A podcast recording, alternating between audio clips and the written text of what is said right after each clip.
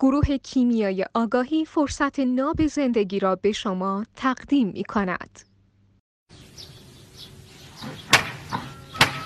سنت به نظر من شخصاً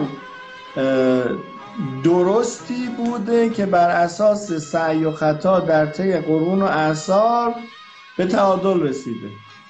بعد ما اومدیم توهم برمون داشته، اومدیم این سنت رو ریختیم دور، هیچی هم نتونستیم جاش بذاریم، چون اصلا چیز بهتری وجود نداره که بخوایم جاش بذاریم.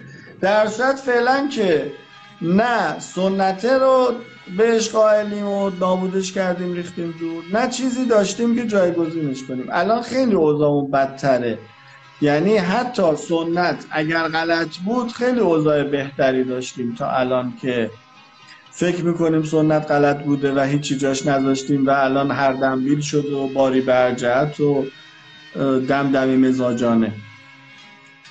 ما با اصالتی که برای سنت قائلیم، چون مطمئنیم که در طی قرون و اعصار بر اساس سعی و خطا به اینجا رسیده، تحلیل های یونگیان داریم براش که اینا درستن و نمیگیم که کورکورانه اینا رو بر اساس آنچه که بزرگترامون میگم اجرا کنیم.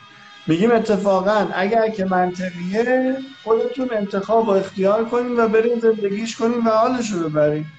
در نهایت هم چیزی گیر ما نمیاد که برای خودتونه. اگه خوبه بریم حالش رو ببریم، خوب هم نیست حالش رو نبریم. به ما چه ربطی داره؟ اصلا دغدغه ما نیست.